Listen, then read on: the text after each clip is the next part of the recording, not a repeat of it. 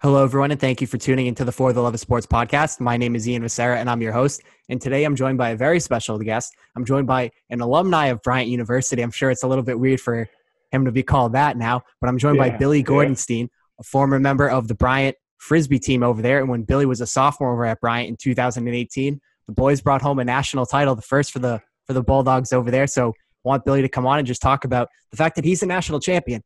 If you listen to any of our broadcasts over there at Bryant, throughout the year. You might have tuned into one of our swim broadcasts where I was, you know, doing play by play alongside Billy as the color yeah. analyst, and I introduced him as a national champion. And so that's kind of where the idea for having Billy on the podcast that wasn't even a thing yet. But that's you know just where I wanted to kind of get that story told about Billy, about that Bryant University team. Very special job winning a national title. So Billy, thanks for coming on, and how are you?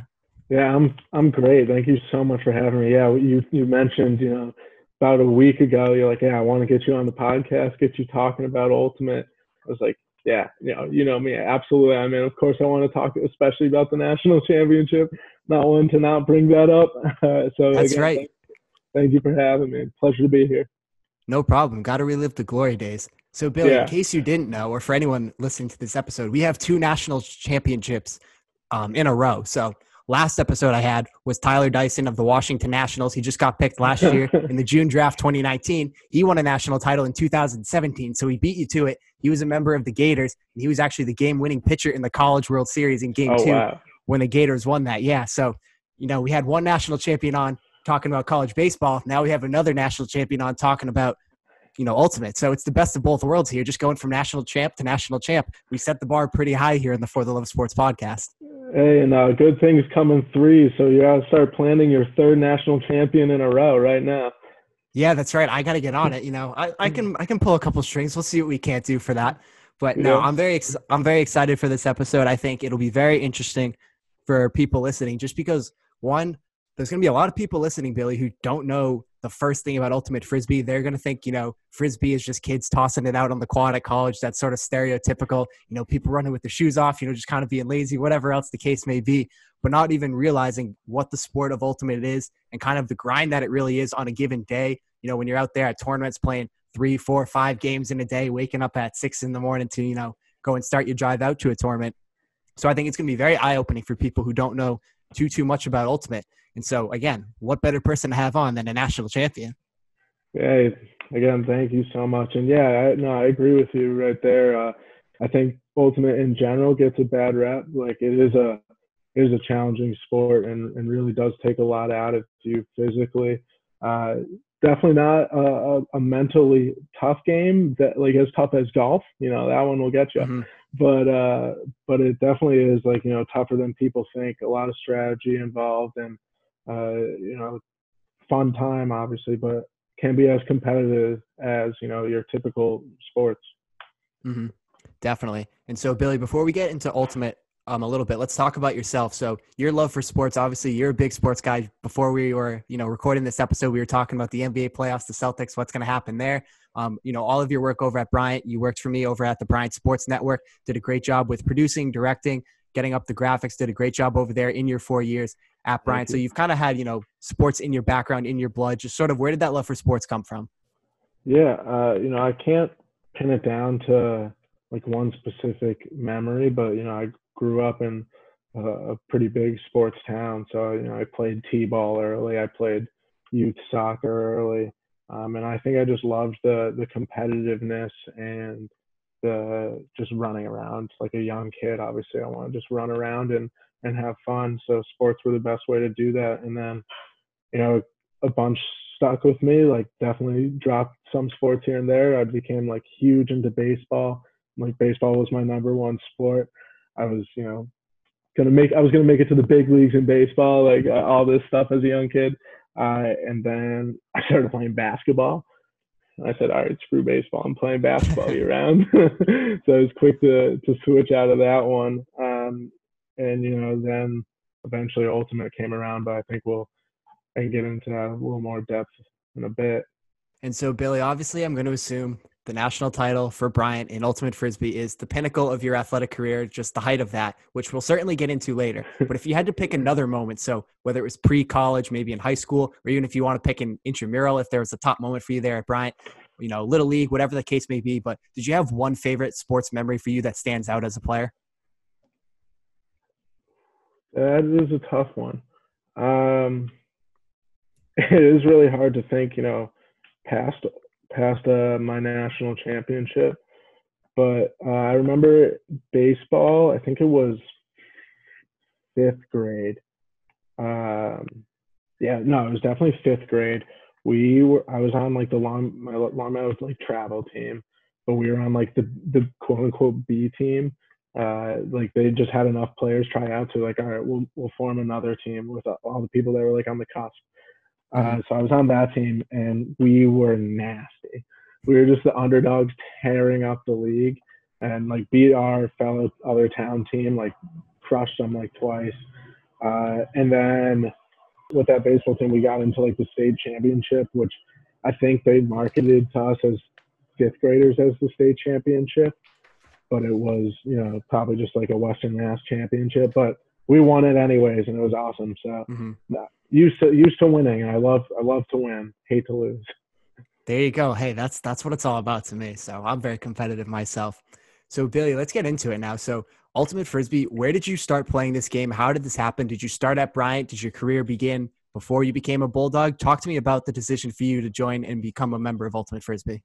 Yeah, so I, you know, I started playing competitive Ultimate my sophomore year of high school, but I, you know, learned how to throw a disc at uh, my summer camp. In first year there was 2008, so I probably learned in 2008 uh, when I was like 10, 12. I, I don't know. No, definitely not 12. Probably around 10. uh, so I learned around then. Um, like the camp was like huge into ultimate frisbee. So, you know, they had the, that afternoon class. So I started, you know, picking the disc up early and, you know, I don't remember when I started taking it more seriously, but uh, sophomore year was the first year I wasn't able to play, uh, you know, AAU basketball so of high school. So I was like, all right, uh, you know, I'm gonna I'm gonna go out for the ultimate frisbee team. Um, and you know, I was talking with like the captain before, and and you know, we would go to I'd go to like the pickup games and all that. Um, but yeah, so I started in high school, sophomore year playing competitively. I was a cutter at first. Um, so do you want me to go into positions right now or? Yeah, get yeah. into it a little bit. Go for yeah, it. Yeah, yeah, yeah. Um, so generally on offense for ultimate, there are two uh, positions. There are handlers and there are cutters. The handlers predominantly are the ones throwing the disc, looking upfield, more like the quarterbacks, and the cutters are facing the handlers. the cutters are That's facing me. the handlers. Uh, you know, running running towards the disc or, or you know away if they're cutting deep. They're the ones getting open to get the disc. And so I was a cutter at first. I was like good enough to throw like as a handler, but they just wanted me as a cutter. Um, so I did that, and then finally senior year of high school, I was uh, I was handling, and uh, you know we never. I think we won like one tournament in my three years of of uh, high school, so we probably played ten tournaments a year, so like around thirty tournaments and won maybe one. So was not used to winning an ultimate, mm-hmm. and uh, you know I, I knew I wanted to play in college. Um, didn't really care where. Like would have loved for it to be a, a school that was good, uh, and ended up coming to Bryant. And you know after doing that, like figured out, hey, they're pretty good at ultimate. So I was really excited about that. Um, and then me and two of my other buddies that I played with and on the high school team also coming to Bryant. Uh, and one of them, Jake, he had class with the coach, like his first day of classes. So he talked with him, and we all went out to like the very first practice, the three of us, and it was just perfect fit right away. Like we were already, you know, good enough. Like to to make it make a difference. And not saying like our team was bad, where a couple freshmen can come in and make a difference, but you know we we were good. We were good freshmen, and uh, and you know we clicked right away. That year was uh, my freshman year. We were supposed to be really good. We were uh, like number one seed again at nationals. Uh, that was like their second straight year doing that. Um, and we're really good. I was like third string handler. But uh, yeah, I mean, knew I was going to play in college just a bit. knew I was going to play in college, and you know, got got really excited when the team was going to be was good, and well, it worked out. Worked out real well so far. mm-hmm. And so, Billy, based on that answer, I have so many follow up questions for you. So, first yeah, off, please where, direct me. Yeah, no, I got you. So, where did you go to high school that you had an ultimate frisbee team? Because you know that's not something you see, yeah. you know, a lot of high schools having. So, where did you go that you actually had a team? You know, you guys aren't just playing pickup games amongst yourselves after school. Where were you that you actually pl- were able to play in high school and do so competitively? Yeah, so I went to Longmeadow High School out in Western Massachusetts, outside of Springfield, Mass and we you know got to play other high schools that had a team in our area. So that's northampton. Uh, we went up to like greenfield mass to play a little school called four rivers. That was really good. Uh, and then of course amherst amherst mass where ultimate frisbee was invented. Uh, and that school is they just breed ultimate players. They start in like middle school they play. Mm-hmm. Uh, and their their first their best team is like always a top high school team in the country um, so we got to play them a lot. That was always a challenge. Um, never beat them. Uh, no, we yeah we never beat them, which uh, was tough. But uh, biggest ultimate regret? No, God, no. I, I don't care about high school ultimate. it was fun. It was good, but it was nothing compared to college. Um, and yeah, I mean, I was lucky enough to to play at a, a state. Massachusetts in general has a lot of uh, ultimate frisbee high school uh, teams. You know, there was a state championship every year with the top 20 teams, and that was awesome to be able to ha- have that like type of competitiveness in in high school ultimate, where you know, it, it, like you said at the beginning, it gets a bad rap, but like it was a competitive sport, especially in Massachusetts. And so, Billy, something else you mentioned um, in that answer earlier when you were talking about how you got into ultimate to begin with. So, learning how to throw. So that's that's such a big thing for you know, ultimate and people who don't realize that. So again, like you're not just sitting out there, you know, you know, on, on the quad with a beer, like playing Kan Jam or something one handed. Like it's not just you're flicking it backhand and the frisbee's gonna, you know, tilt down and maybe go and hit the can or something like that. When we're talking like learning how to throw, you need to be able to throw backhand, which is, you know, how most people throw the frisbee. And also yeah. you need to be able to throw with the forehand with that flick and it's two very you know two very different throws. You can do you know a couple other fancy things in there as well but to be able to do those things when we're talking like most people when you're throwing a frisbee, so you know you got big loops that go to them and you know it's you can kind of play the wind and that's how you're going to make your throw. But when you're playing ultimate you need to be able to play through the wind make you know your pass be as straight as possible for the most part unless you're trying to curve it on purpose you know you really need precision passing if you're playing you know at your best it, it should look like a basketball you know three man weave you know five man weave something like that when you're out there it should be moving around all the time and things like that and definitely when I when I tweet out this episode and everything like that and post it up, I'm gonna put in a couple clips from you know your national title game yeah, kind of just show. Do.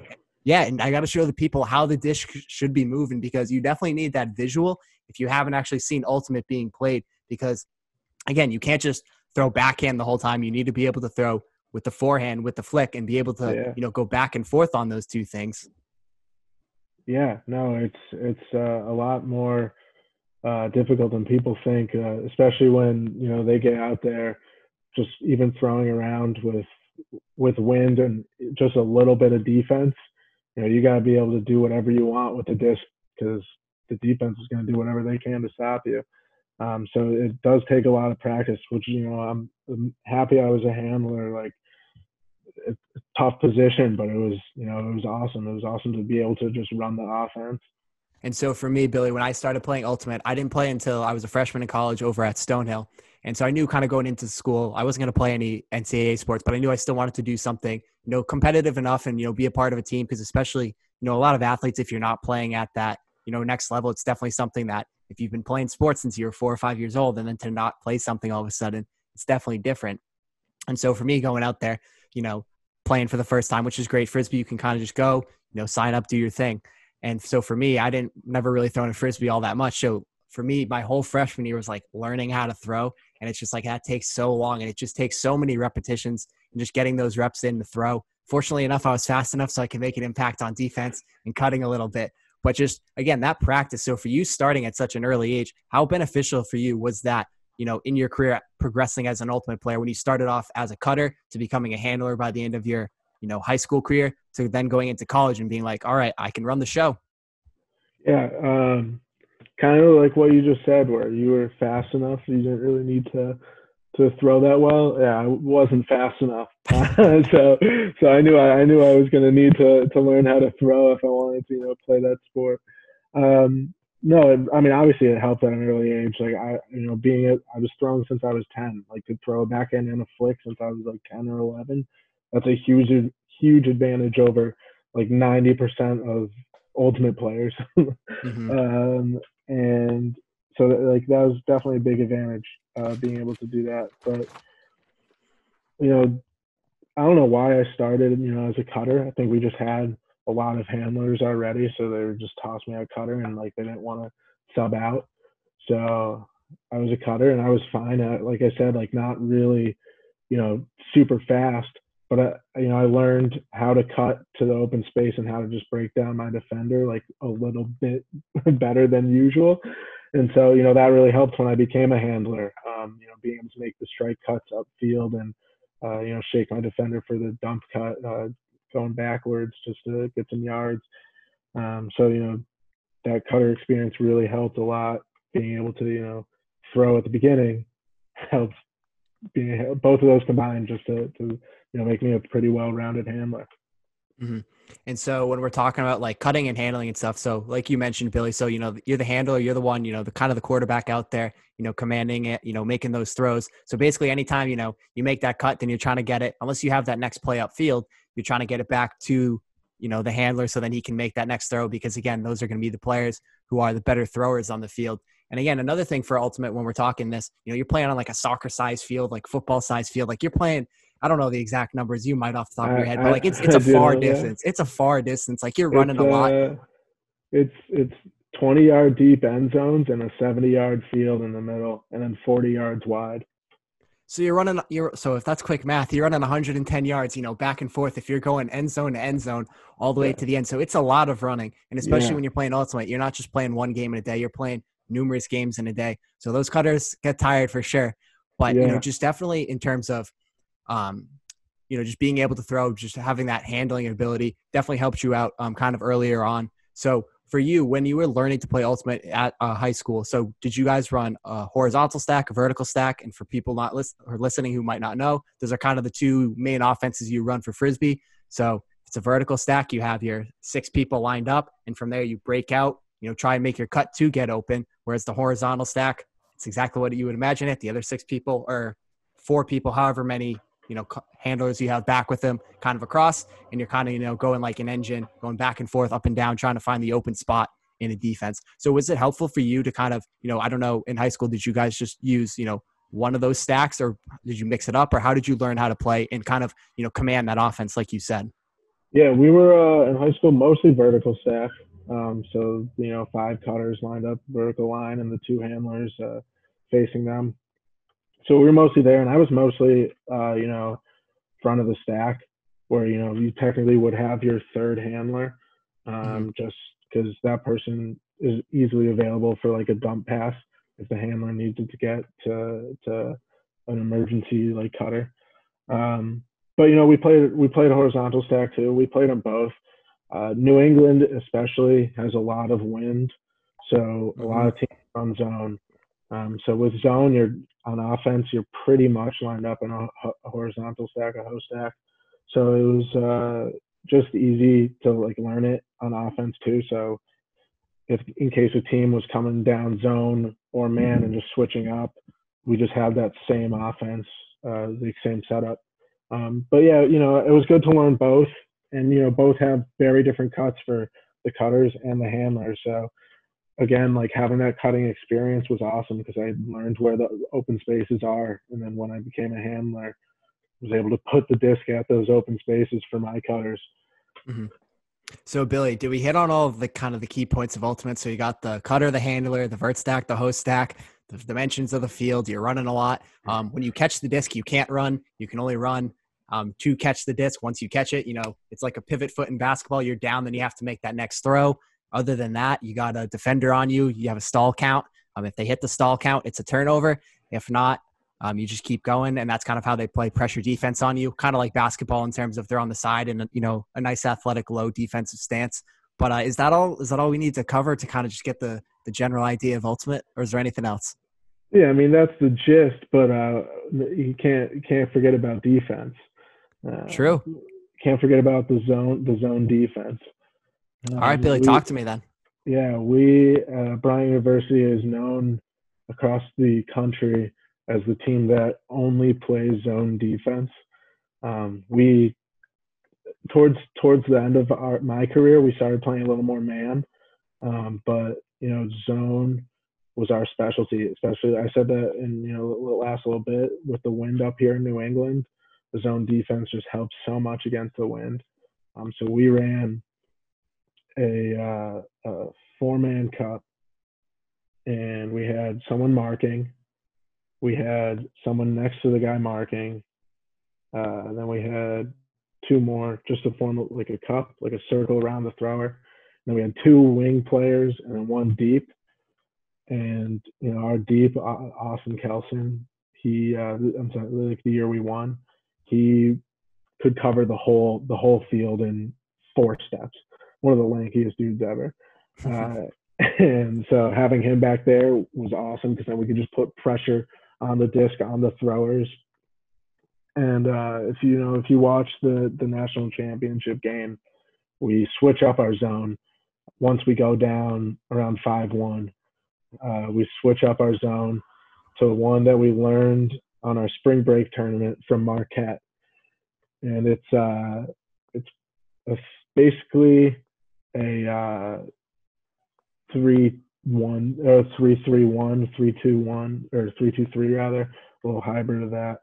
Um, and it's just to you want the other team just throwing the disc back and forth, not really gaining any yards, and just force them to make a mistake. But uh, yeah, our you know our zone defense was important for us winning. Even when it wasn't windy out, we'd play it, and that was our downfall sometimes because you can just throw it over the zone with without wind but we we always stuck with it, and it was it was big for our for our team there. Mm-hmm.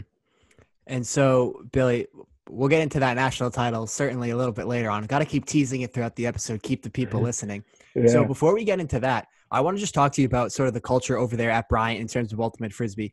And so when you showed up for that first practice, how nervous were you? Because did you know Bryant was good at frisbee going in? Had you already, you know, learned that they were one of the top teams in the na- in the nation for Division Three, or did you kind of not know that and you kind of just went in, you know, whatever, and then you kind of saw some of the talent? Where did you think you'd fit in that freshman year? Yeah, so we knew we knew going in that they were good. We knew that they were really good.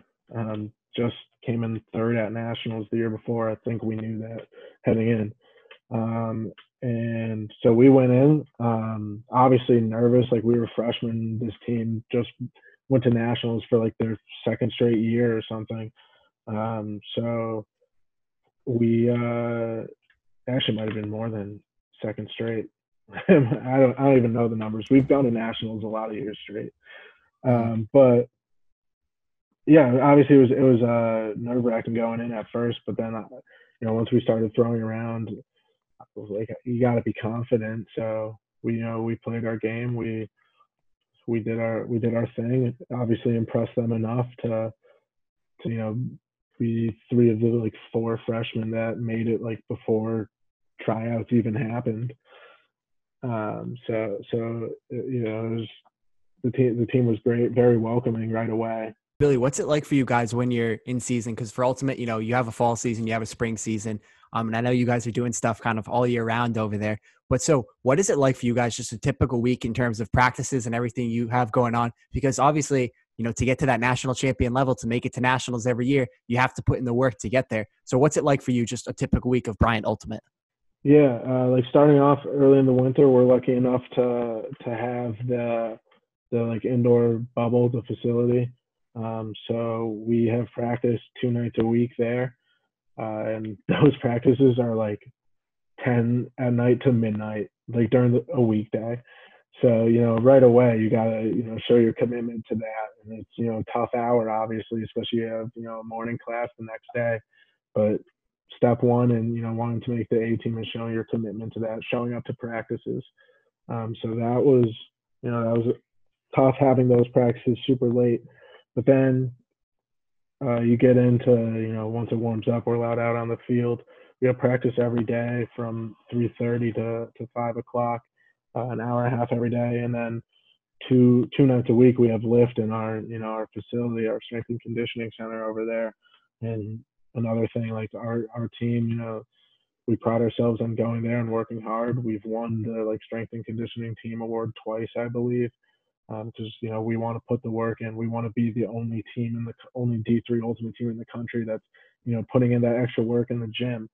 So you know we do that and practice every day. And besides that, you know we you know weekends we don't do anything, but you know we urge our our guys to work out, to run, to go throw together. Whenever you get the time, just go throw together, keep practicing. So it's tough during those practices. We'll run, we'll we'll you know scrimmage if we we're playing well. We'll do drills, but you know it is a lot of work and every day every day of the week. For me, anyways, kind of over at Stonehill, it's mu- it's much more relaxed and stuff. So we had practice, you know, during the season. So two times a week, you know, it's two, two and a half hours, whatever the heck it is, each practice. But, you know, we were just normal college kids. So, you know, we were more of, you know, a drinking team that played Frisbee rather than you guys are a Frisbee team that is super, super committed to Frisbee and everything over there. Um, I think that um, shows. But I mean, I again, so switch it around. Maybe. But again, we're so a drinking that, team that's really good at Frisbee. Yeah, I mean that's that's kind of what frisbee teams are. But anyways, but still to put in that work, like you were saying, so five times a week with practice, you know, lift twice a week. How many other, you know, D3 teams in the country you think yeah. are doing that? Yeah, no, not, not many, especially, you know, that's why we really want the commitment in those early winter practices, you know, around midnight in the, in the, you know, our indoor facility, because no other team is being able to do that. No other team up north has the, that, you know, indoor facility. They're probably practicing in like their basketball gym and not being able to, you know, fully play. So that's, mm-hmm. that's a big, that's a big factor. So you know, you you got to show the commitment to all of that, and it is you know it is tough every day a week, and it is big commitment. And how tough of a commitment, like you were saying, is that for you? Because again, you're not like an NCAA athlete. You're not getting scholarship money to play club ultimate frisbee. But again, if you want to play and you want to be a part of that team, be a part of something special, which you guys clearly had over there, you have to put in that work. You have to be able to show you're committed to show up to practice each and every day. So how hard was it for you to balance, you know, just being a student, being a normal college kid, while also having, you know, that kind of extra responsibility that most other kids don't have. You know, some other kids, you know, they have a job like you also did at the Bryant Sports Network. You know, they're doing other things. They're trying to manage a whole lot of other things. But to know that you had that each and every day, did that make it easier, kind of having it built in your schedule? Or was it, you know, sometimes a little bit harder because, you know, it is such a big commitment?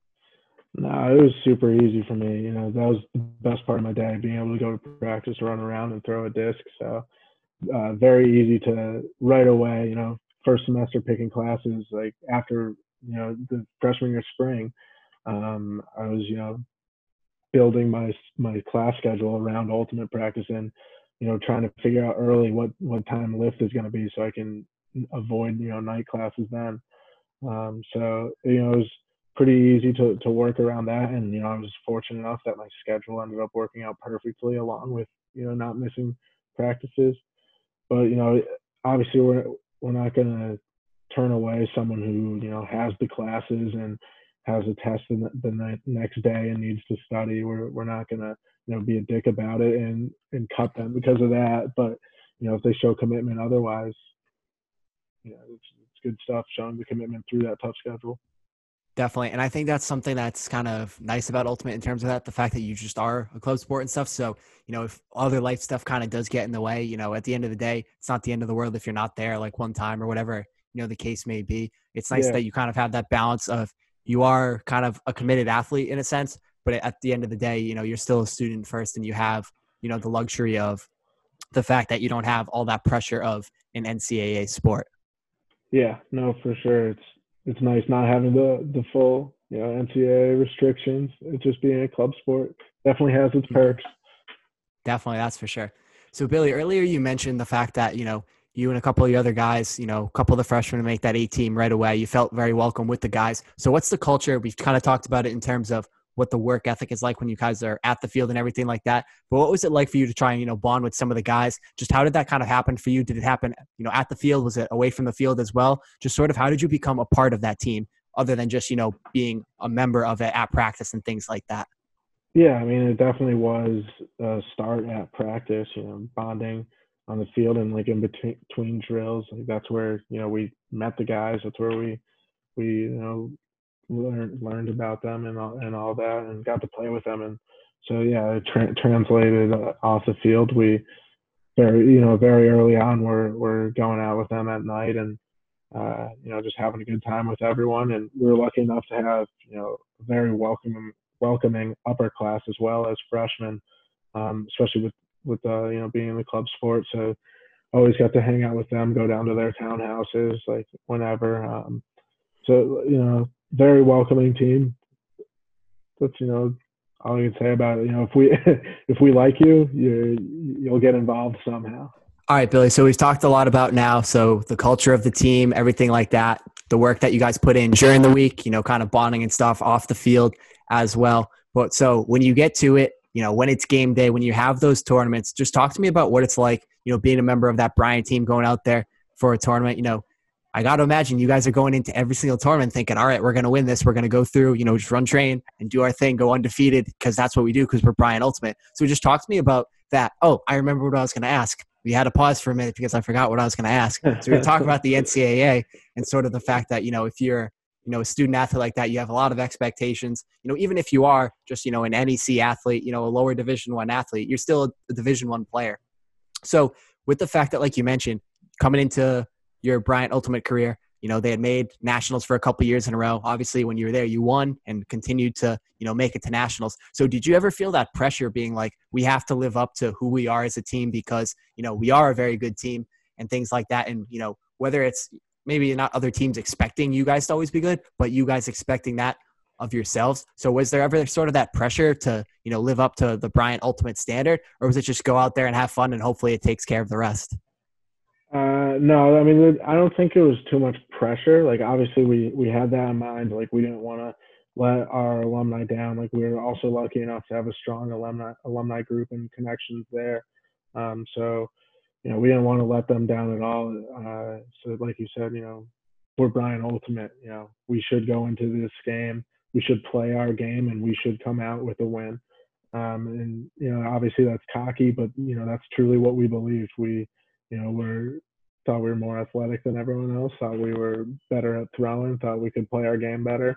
So that's what we believed when we went into games. And yeah, definitely didn't want to let uh let the alumni down that's you know after freshman year we lost like our eight starting eight starting players uh to they were all seniors and so you know we they made that goal we made that goal like at the end of that season that we were just going to make it back to nationals that was our goal just to make it back again and so you know we got towards you know middle of spring season middle of our season we we're like hey we're actually like really good. We can we can just go out and win this thing.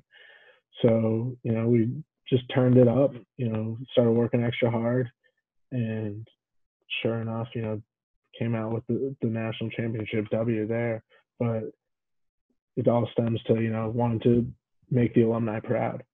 And so, how did that happen for you? Because that's crazy. That's something I definitely didn't know coming into this interview. So, you know, you guys lost basically. So, all your starters, you lost. How did you guys become better from that? Because it's not like you lost, oh, your best player, and he was clearly your best player, whatever that is. Maybe you even did. But just the fact that you lost so many guys having that much depth to it, too. So, it's not like you're, you know, all right, like we lost one or two guys. Yeah, they were good for us. We can kind of, you know, piece around this. You know, if this guy, you know, improves, you know, freshman to sophomore year, sophomore to junior year, whatever else the case may be, try and, you know, piece it from there.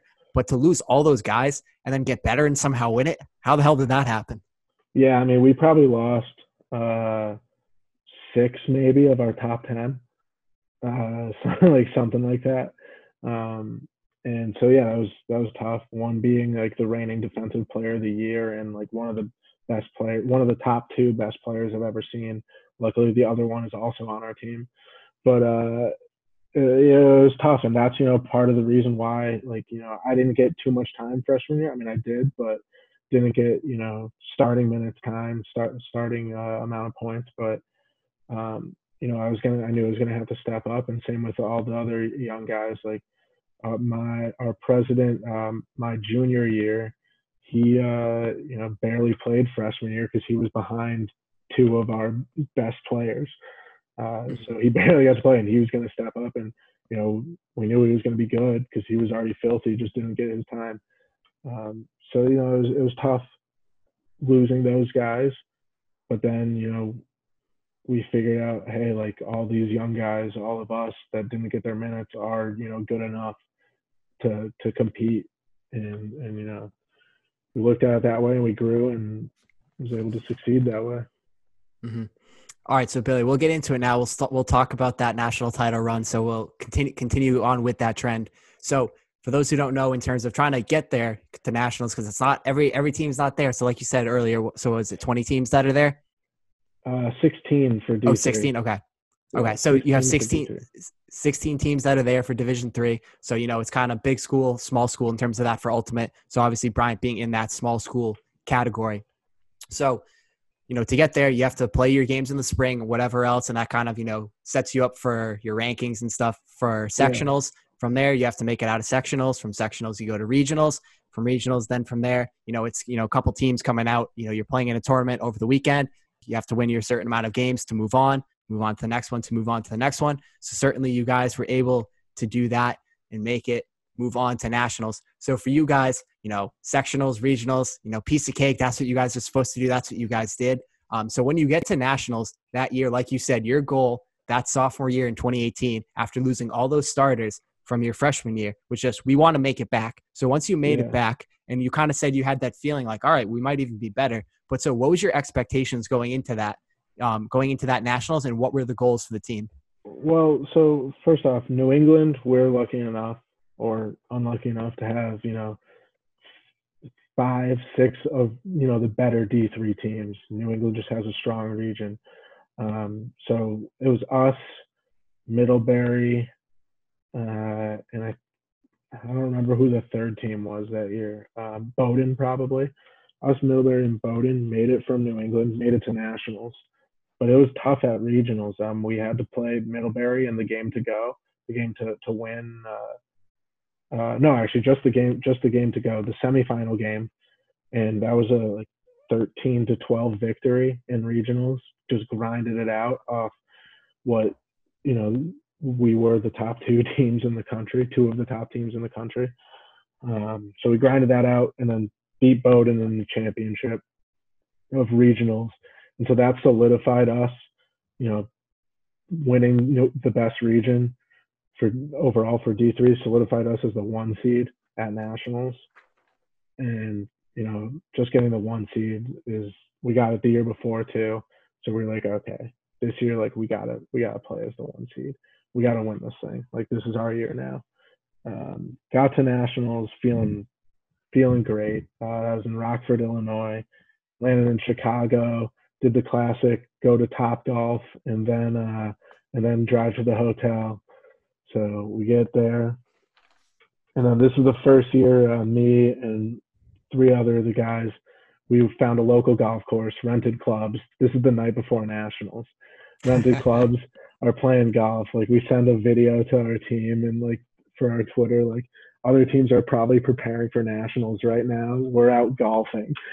there we're you the, go we're the ones who doing that. Uh, and like one of the like Ultiworld reporters like got gets hold of the video and like tweets it out, and it was uh, it was funny stuff. But uh, so we get in, we're the one seed.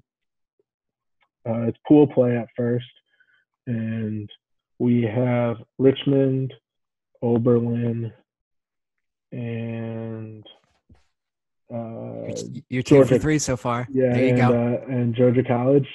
Yep. Uh, we beat Georgia College the first game. You know the score? No. 11 7.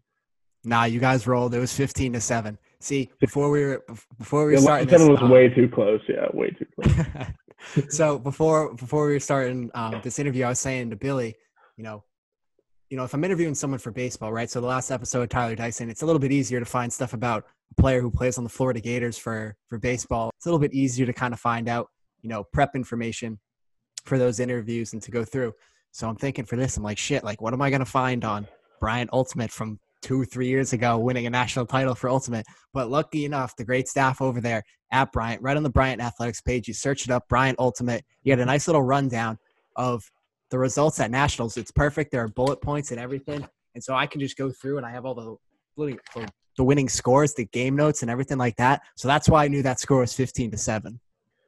All right, fifteen to seven. Then we play Oberlin. Yep. Yeah. Yeah. And they were the 13 seed at the tournament. 13 seed. We were the one seed. We beat them.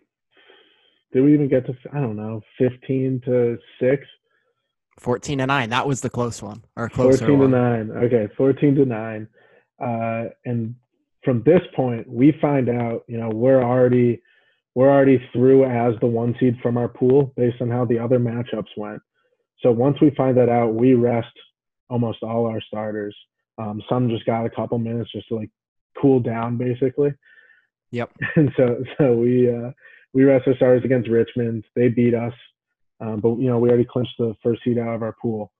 So we win our pool, and then we find out later that night that we're playing fellow New England team Bowdoin in the quarterfinals.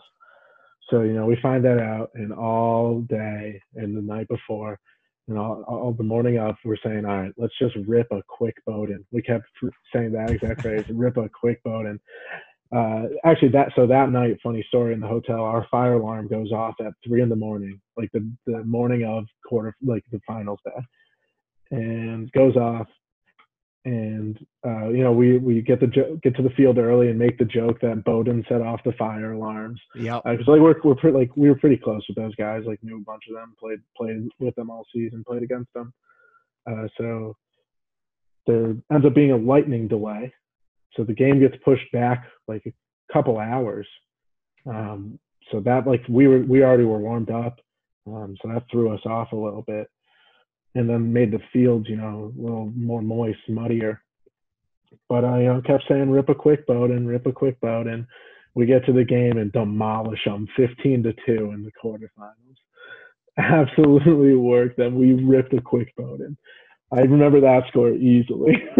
yeah. So Billy, at this point, so you mentioned so day one, you guys go through, you win your first two games, you do what you need to do to move on to day two, everything like that. Then, like you just said, you ripped a quick Bowdoin. So 15 to 2. You guys are feeling it now. On to the semifinals. What are you guys feeling at this point? Are you feeling like you guys are playing your best ultimate as a team? Just what are sort of your thoughts, kind of knowing how, you know, the year before you guys didn't get it done and now you sort of wanted to, you know, this was the year you guys thought you could do it? Yeah. So, like, after winning that, we get to the same point we did last year, um, or the year before, rather. So, mm-hmm you know, we get into Bowdoin. We have the the crucial, and I mean crucial rest the day before, not be, not having to play our starters against Richmond. And then we beat Bowdoin 15 to two. You know, we get up quick. Starters can rest again. So you know, we have you know roughly a game, game and a half of rest for majority of our starters, which you know, especially for me, crucial. Like I'm just always injured, so I needed the rest. I played like two points against Bowdoin. It was awesome. and, and uh, we get to the next game against the team that our coach is like was our coach was scared of. He's like the one team I'm worried about is uh, GOP, the Gods of Plastic, and they uh, they were good, uh, but you know we played our game. Um, they played zone against us, which is always a mistake because we only play zone, so that's all we practice against basically. Um, so we we beat them 14-9, I believe. Mm-hmm. Yeah, so we beat. I caught the game-winning one uh, of that one. I caught the game-winning catch, a deep cut, deep cut from the hammer spot. Um, caught it.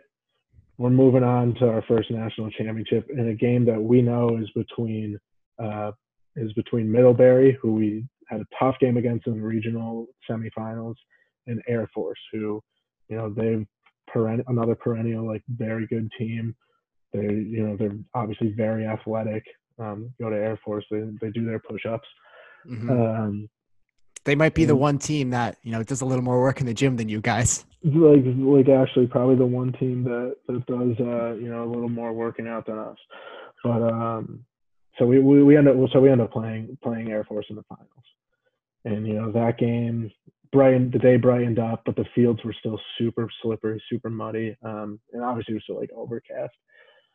And so, what's your mentality going into yeah, that? So, yeah. national title on the line. You know, trying to secure the first one ever for the for the Bulldogs, knowing you know you guys weren't there the year before. You get back, you lose all the guys. Now you're there. You have this chance against Air Force. It's going to be a tough game. Just what's your mentality going into that game? And how confident were you that you guys were actually going to be able to pull it off and get it done? Yeah, I mean, we knew we could compete with the best of them. Um, we beat Middlebury before. We beat GOP. We, you know, beat we handled Bowdoin easily. Um, you, even you know Oberlin and Georgia College were like some some decent teams. Um, we we you know we played well against good teams, uh, and you know we knew we had to come out hot. Um, we're a team that you know is usually up in games, so we never really have to come back from games. Um, so we want to start out hot, and boy did that not work out. Um, we score like trade points the first uh, you know two points and then they end up going up five one, I believe, um, mm-hmm. and half is at eight.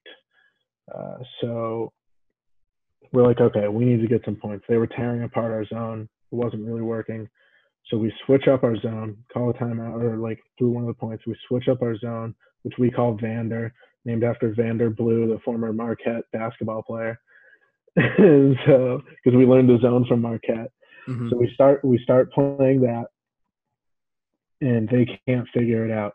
Um, even even when you watch the YouTube videos, that's like post game commentary. So they like you know had game notes and everything to go off of. They still didn't even realize at first that we were playing a different zone. So we were really sneakily playing a different zone, and just started forcing turnovers. Uh, come back in the game. I think they took half eight seven. Yep. Um, so they took half. Uh, and then it was just a battle again. Um, you know, a lot of back and forth. They took their time on offense. We were playing that zone that allows them to pass it a lot, so they were, uh, you know, moving it around, but we were getting turns. Um, and eventually, it gets to 10-10, and the time. And I'm going to stop you right there for one second, Billy. So again, just for the people listening, um, yeah, we got to build the suspense. The suspense. Yeah, yeah, yeah, yeah. So for the people listening, um, in terms of ultimate, you play generally to a set score, and you have kind of a timer that's going along with it. You have a soft cap eventually, and then you have a hard cap. So hard, when it gets to hard cap, that means the, the next point wins. So Billy, over at Nationals, what is um what are the hard cap and soft cap um times that? Do you remember? I'm so bad with hard cap and soft cap. I never know what's going on. Um, but soft cap is uh, when it goes off, it's plus two from from whatever the leading score was. So we we scored at soft cap at nine, and uh, that means it goes to eleven. So the game was to eleven. Um, hard cap is you know whatever it goes off the the next you know if if it's nine eight it's like first to 10 mm-hmm. Um, and you're playing for hard, like over an hour, so it's like hard, you know the games sorry, are going on for a while. Hard cap is when it's yep. tied, but yeah, yeah, yeah. Games are going on. Yeah, the time limit is I think like for nationals, it was like an hour, 20 minutes, hour and a half. So yeah, so you're grinding out point. these games. Yeah, and it's you know sprinting in some muddy ground for an hour and a half, basically. Um, yeah, so uh, goes off. We score or they score. I really don't remember that order. So now it's next point wins because the game was to 11. They're pulling to us. They're throwing the disc to us. We're starting on offense. So I'm walking out there and you know usually most points i have like a little bit of butterflies like i'm, I'm confident but like always just a little nervous before the point um, nothing like game uh, you know detrimental to my game just like all right this is a point nothing mm-hmm. i had nothing then just pure confidence just pure confidence heading into game point winner take all for the nationals uh, and I catch the uh, the disc falls to the feet, but I, I grab the disc. I was the designated pull catcher. I throw it to Cam. Uh, Cam gets it to freshman uh, Ryan Donovan. Donovan gets it back to me. And then I have the disc for nine seconds, and the stall count is 10. So once it gets to the T in 10, that's a turnover. And we're pretty close to our end zone. So I'm just thinking, okay, I have no one open. I just need to get it downfield. So I like, you know, try to whip a flick downfield. It comes out super like blady, but pretty vertical and our grad student Austin Kelson, our deep, who was playing on basically a torn hamstring at this point, jumps up and Odell Beckham's the catch about 20 yards from the end zone. So he has that, gets up after an injury call from the other guy, and calls his first time out in his five year career, biggest time out of his five year career. And so we're thinking, get the disc to Tux, or get for Stin, get the disc to Cam first, our best handler, had a, basically won us nationals with his pulls. But get the disc to Cam, and then Cam get the disc to Tux in the end zone, and we win. So Stin gets the disc to Cam. Cam doesn't have anyone open. I make a strike cut. He tosses a lefty backhand to me. I have to lunge for it one handed, grab it out of the air. We're like five yards from the end zone. Tux's perfectly timed cut right to the front corner of the end zone, and I botch the throw. I throw it, it floats up, goes behind him, and thank God I had Tuxie there to, to read that disc. He turned right away, ran to the back of the end zone, jumped up and caught it, and and that was I got the chills talking about it right now. And that was that that was you know game winning point for the national championship. Unreal. So when you make that throw, the second you let go, do you realize, oh shit, I might have fucked up in this throw? Like he's gonna have to make a really good play to make this catch, or could you just see it coming that he was gonna be able to read the disc and make the play? I really wish I could remember what I was thinking right away. I I knew like right when he was open, I was like, okay, this is the easiest throw ever. So I just kind of relaxed it, and yeah, the wind just took it up in the air, um, and I I I think I just like went mindless. I was like, mm-hmm. uh, like anything can happen right now, but he turned right away and, and went out and got it, and you you know you have to watch that that that part because it's he catches it and we all start going crazy and it, it was awesome. So you win that national title, the first ever in Bryant history. What are you thinking in that moment? Just kind of what's going through your head? Like you said, you work so hard, you know, from freshman year to sophomore year to get to that point, you know, a grind of a tournament, you know, like Ultimate is, you're playing numerous games a day. So to actually get there, you know, universe point, you guys come out, win it. What's that experience? What's that feeling like when you win a national title? Um, you can't really describe it in words. Like, you know, some people like try to put you down with like uh, it's like D three Ultimate title, but like it's still a national championship. Like we were the best team in the nation that year. Um, so you know, still like have no idea how to describe that feeling. Like pure joy and like so proud of my guys and, and myself and you know being able to face that adversity of being down five one the first time our teams really faced adversity. We lost one other game uh, in regionals, got blown out by Bates and like once we started going down, we were just like, all right, like we lost this game, whatever. And you know, having that same adversity in the national championship game and being able to turn that around, like incredible feeling. Um, and you know, it's too hard to describe. Still, it's you know, once in a lifetime experience. Like I would obviously now out of college never get that chance again. Mm-hmm. So Billy, um, did nationals happen after like you guys were done for the semester um, over at Bryant? Yeah, yeah. So um, you know, finals happen, and we're there for a little bit of uh, what's known as senior week, and the ultimate guys nationals is during our graduation, so the ultimate guys get to have a little special ceremony. Um, usually the baseball players, because they're in the postseason as well, are involved too. So it's usually uh, the ultimate guys and the baseball guys just have a little like you know 30 40 minute ceremony um, mm-hmm. and then you know we're off like the next day um, off on a plane to wherever nationals is. Um, but yeah school usually ends and we're there for a couple days uh, after you know everyone's last final. So my follow-up question to that is so say you win you know in like a college football title right? You know you win it whatever then you're going back to campus after that. You know you still have the rest of the semester or like the spring semester or basketball you win it all you know you have the rest of April, whatever you're feeling like hot shit you just won a national title. But for you guys you know you guys win it you're not going back to campus after. So when you came back in the fall were you kind of walking with a little bit of a swagger to you like yeah i'm a national champion now? Or were you just oh, like yeah. yeah. no one no one knows no one cares like it is what it is?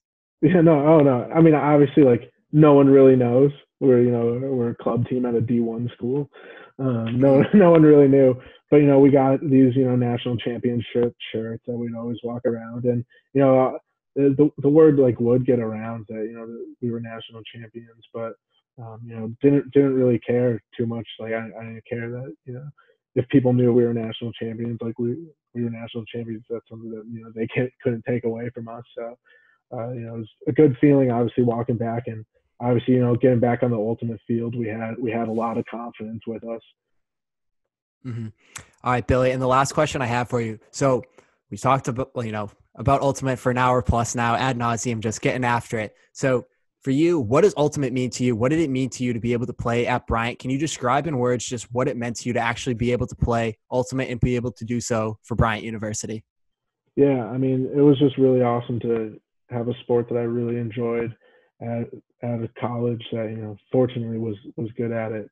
Um, so it, you know, in the end, it was awesome just to be able to you know stay in shape and run around. But you know, got the perks of also having a a really good ultimate team and you know a lot of good friends of mine now forever. So uh, obviously a great experience. Like I, you know, I don't think there's any like club sport in the country that you know someone would complain about if they love sports and love that sport. So uh, you know, it was great to play for Bryant too. Like being at a, a, a great school and you know a great school for ultimate was was you know perfect. Mm-hmm.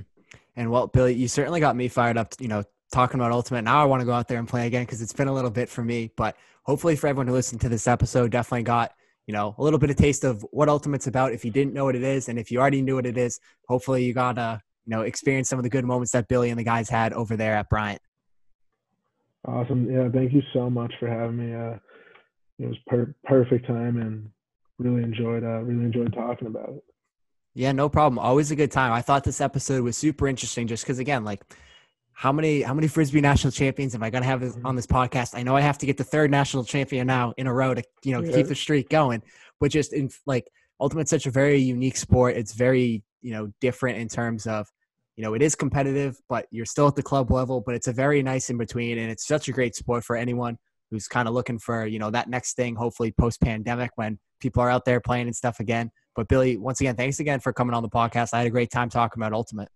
Yeah, thank you. Thank you. It was my pleasure. No problem.